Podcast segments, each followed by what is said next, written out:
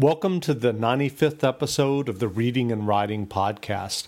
I'm your host, Jeff Rutherford. Stay tuned for my interview with Dakota Banks, author of the Mortal Path series of urban fantasy novels. Stay tuned for the interview.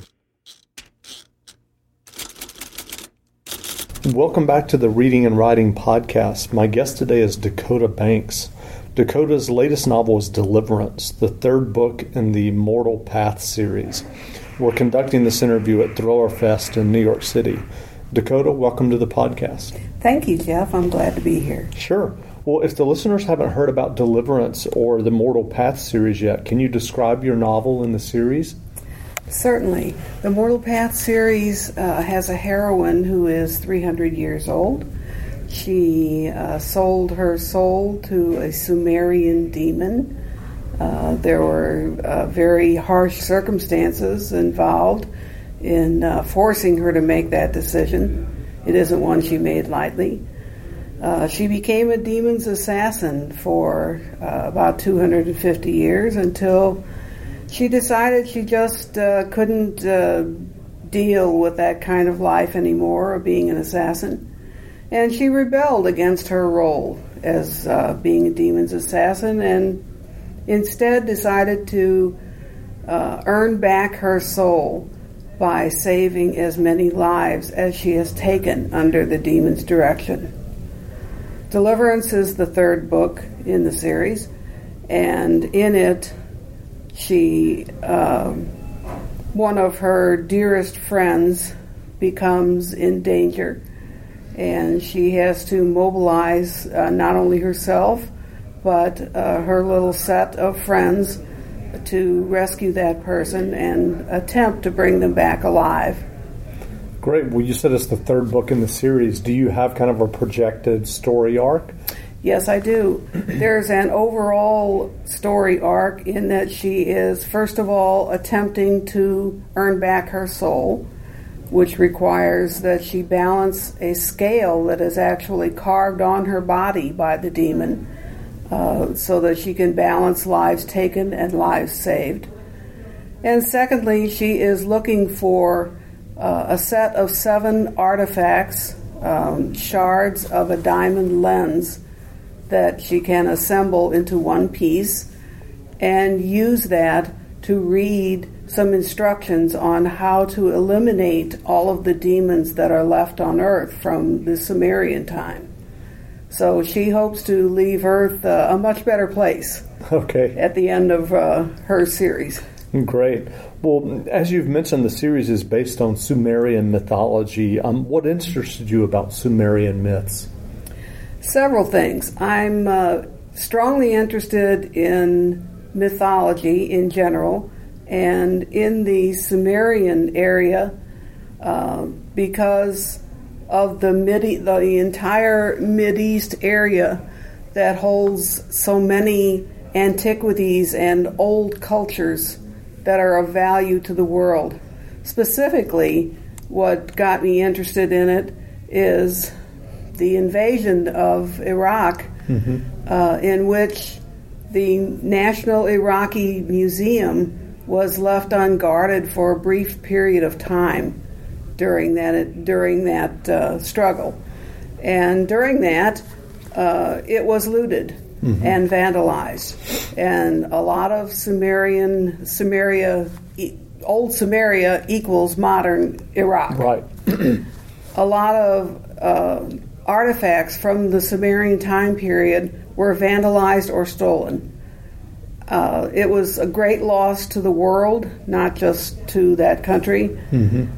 And I began to think at that time what kind of things uh, would be could be taken from Samaria that would still survive.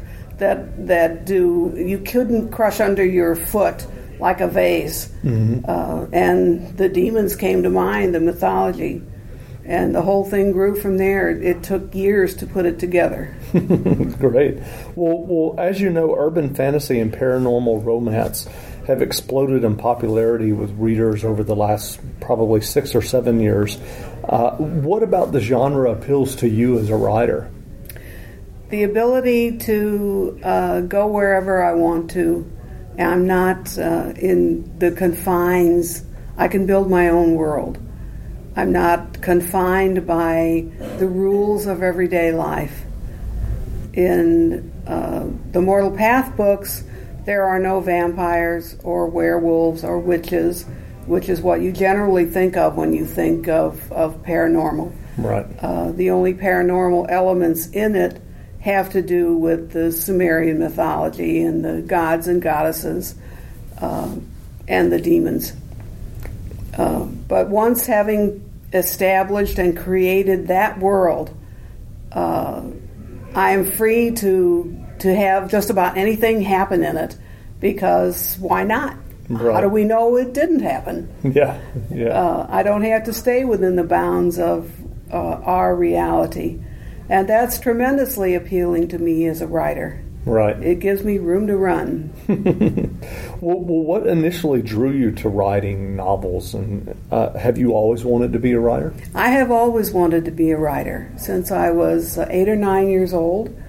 Uh, I wrote a story for my school newspaper, and to my delight, it was published in the school newspaper.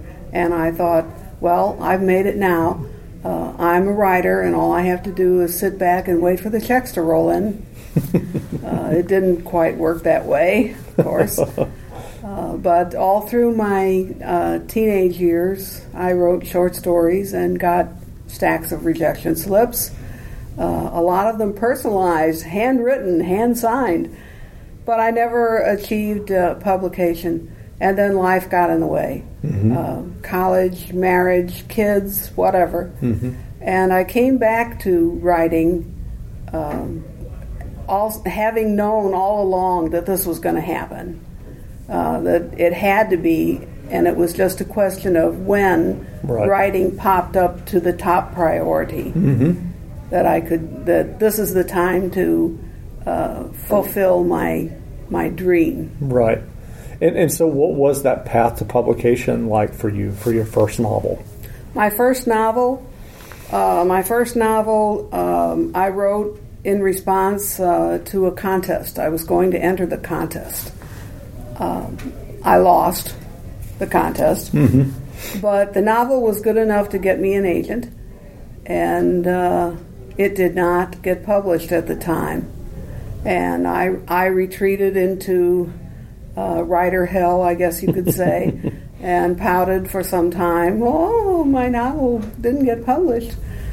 Um, finally, I came out of that uh, little self serving period and began to think about what I like to write and what the market also wanted at the same time. And I came up with um, uh, law enforcement books, police procedurals. Right.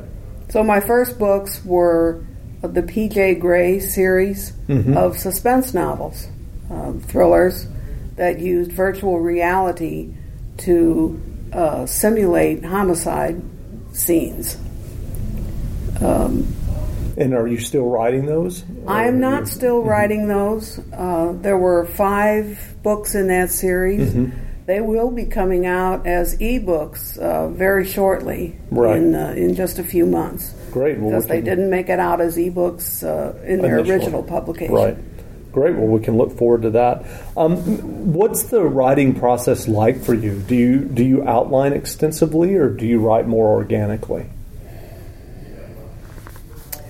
I write a synopsis that begins with one or two pages and expands to five pages or so. And that is the synopsis that I give to my agent and editor for their comments, general comments.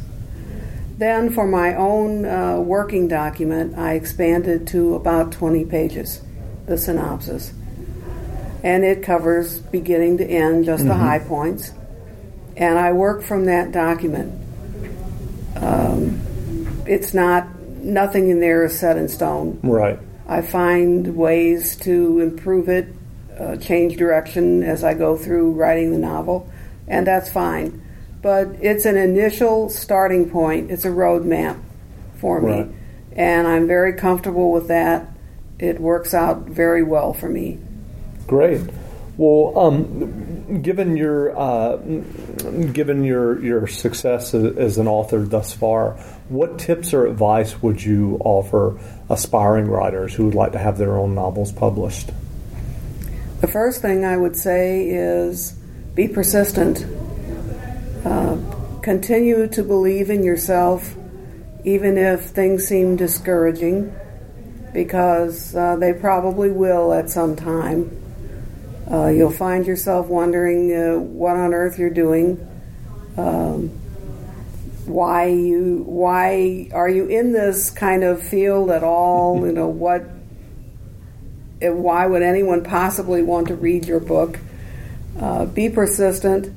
Try to establish a regular writing schedule, even if it's uh, even if you can only write on the weekends. You have a, a regular daily job, and you can only find four hours on the weekends to write.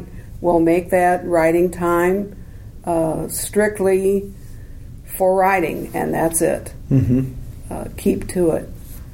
And then finish the book. You're not going to get anywhere with publication if you don't finish. Right. I can't tell you how many authors, would be authors, I've spoken to who say, I'm writing a book and they've been writing that book for three years, four years, five right. years, and can't come to an end of it. Gotcha. That's one uh, one thing the synopsis does help out with. Mm-hmm. You have already put enough thought into the book that you have a plan from beginning to the end of the book, and it could help an aspiring writer to use a synopsis. Right. So, um, what books, fiction or nonfiction, have you read in the past like six months to a year that really made an impression on you? Hmm. I have been rereading old classics uh, recently, mm-hmm. and the book I've been that stands out in my mind just jumps right to the forefront is Lord of the Rings. Right. Uh, I I have just uh, I haven't read that for many years, and I read it just recently, and it is it is a wonderful experience for me to go through as it was earlier. Mm-hmm. There is so much there in terms of character building and world building that uh, as a student of writing, I can just get lost in that story for those reasons alone. Right, right. Great. Well, what are you working on now? I'm working on the next book in my Mortal Path series. Uh, I also have a series for middle grade students uh, that is a historical uh, series. It's a very action filled historical series uh, that combines uh, with mythology with it, since mythology is a big thing with right. me. Yeah. and it's called the Living Then series, and it, my agent is uh, offering that around right now, and I hope to sell it too. Great, great. Well, where can people find you online? They can find me at dakota-banks.com. They can also email me at dakota at dakota-banks.com. Okay, great. Well, again, we've been speaking with Dakota Banks, the author of Deliverance, the third book in the Mortal Path series. Dakota, thanks for doing the interview. Thank you very much. It's been sure. a great opportunity here for me. Okay, thank you.